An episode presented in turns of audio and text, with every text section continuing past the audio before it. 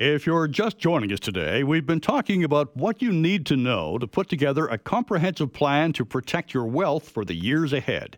I'm Wayne Nelson, and you're listening to Talk to the Experts. My guest today is Sheri MacMillan from MacMillan Estate Planning. A reminder that the MacMillan team will be hosting two virtual webinars on Thursday, March 7th and Thursday, March 21st, both days at 6:30 p.m. to talk with you about estate or life planning. To register, contact MacMillan Estate Planning at 1 833 266 6464 during weekday office hours or go to the website at macmillanestate.com. Sheri, just before the break, we were talking about trusts, uh, very broad terms of what a trust is. There are different kinds of trusts. Do they fall into any kind of category, Sheri? Yes, and I think it's really important to understand the difference between there's only two types of trust available to us in Canada. And what happens is everybody hears of different terminology. So we hear words like family trust or cottage trust, uh, spousal trust. So there's a lot of terminology around trust, but that's just defining what the trust does. In in reality, there's only two types of trust. So the first type of trust, that is the most common type of trust, is called a testamentary trust. And in English, it just means that you create the trust through your will documentation. And instead of your assets going directly to your loved ones through a will, they're going to go into a trust for your loved ones after your passing.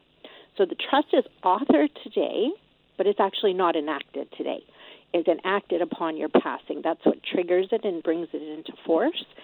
And the advantage of people inheriting in this particular manner, Wayne, is very um, profound because most families that have affluence, one of their prominent concerns is that if I leave, you know, a very substantial inheritance to my children, one of the first priorities I often have is I want to make sure that that wealth stays with my bloodline, with my family unit. And if my child goes through a divorce, I don't want to lose that wealth I've transferred to them. Rather, I want it to stay with my child and then in turn my grandchildren. So that's a very common conversation we have in the office. And so, one of the opportunities we have is to not use a will process where you just directly give it to your child. We give it to your child through a testamentary trust. Now, this trust then is a fence or an umbrella, like you made mention, that protects the inheritance for the child and in turn the grandchildren. So if they stay married forever, it's irrelevant because everyone will benefit.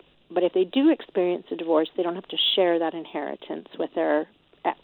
And so this becomes very, very crucial. The second thing it does is that lawsuit protects an inheritance for the child. So if your child's an entrepreneur or an engineer or a doctor, now all of a sudden you have kept their inheritance separate from all of their working liability risk.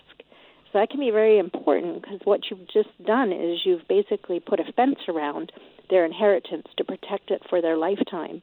And so I often have professionals, when they inherit this way, spend their own wealth during early early days in retirement and use their inheritance in later retirement because their own estate is exposed to liability risk but their inheritance is not. And so it's a very powerful tool in that regard. And lastly, a trust is unique because you don't have to go through the process of probate, and so you save a great deal of workload when you transfer wealth from uh, you know generation to generation via trust. So that's the first practical uh, type of trust, and you can name them all kinds of titles. So sometimes we call it the grandchild trust, or um, you know, we can name it any particular name you like, but really it's just a trust enacted upon passing. So that's number one. The second type of trust we are more commonly using today is for affluent families, is basically called an inter vivos trust. In, in English, it's the Latin, it just means a lifetime trust. So it means you create the trust today, you author it, and then you enact it, and then you transfer your wealth that you want to have protected by the trust in now. So you don't wait until you pass, you do it today. And we're seeing more and more families do this because it simplifies their estate entirely. First of all, their entire estate can go into it after the age of 65 on a tax free rollover. So that's a really wonderful opportunity um, for most of us in Canada, and especially uh, very protective because everything we use and hold in trust is lawsuit and liability protected. So it ma- it acts like a retirement protection for most of us. And so we're seeing a lot of families today with affluence. And generally, my rule of thumb, Wayne, is a million or more. You have affluence. You do want to protect that wealth for your retirement, so you can protect it from all types of risk. You know, lawsuits, market risks, um, divorce, second marriages upon losing a spouse young. So all of these types of risks can be mitigated via the inter vivos or living trust, is what we normally call it.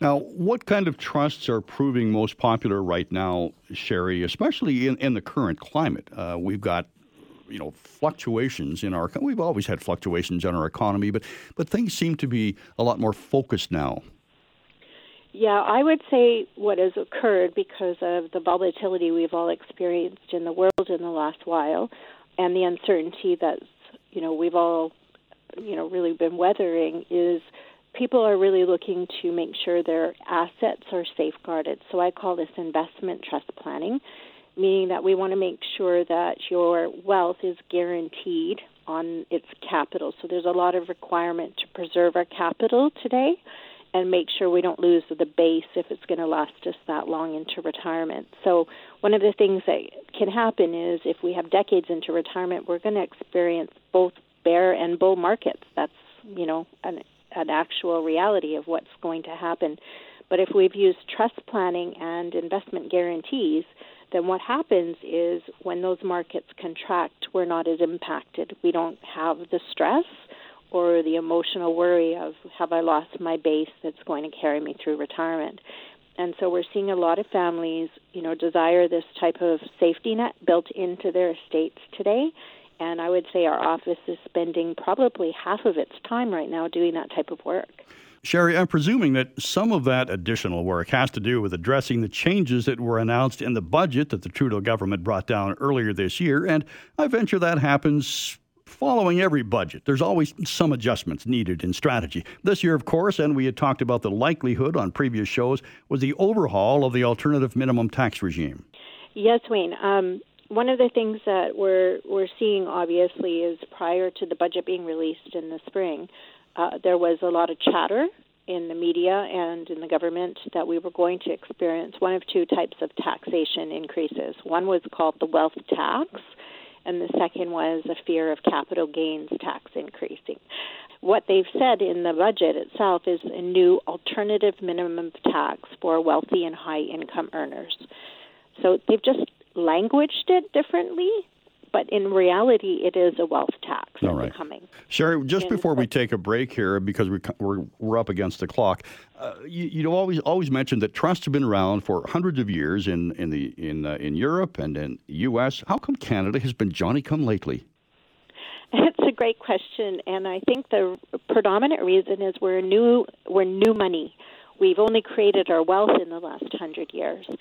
So the reality is, I would say that trust planning has come into play for the last 50, but really the last, say, 30 years because we've uh, finally created affluence. All right. Sheri, we're going to pause for a break, but before we do, a reminder that the MacMillan team will be hosting two virtual webinars on Thursday, March 7th and Thursday, March 21st, both days at 6:30 p.m. to talk with you about estate or life planning. To register, you'll need to contact MacMillan Estate Planning at 1-833-266-6464 during weekday office hours or visit their website for more information information at MacMillanestate.com.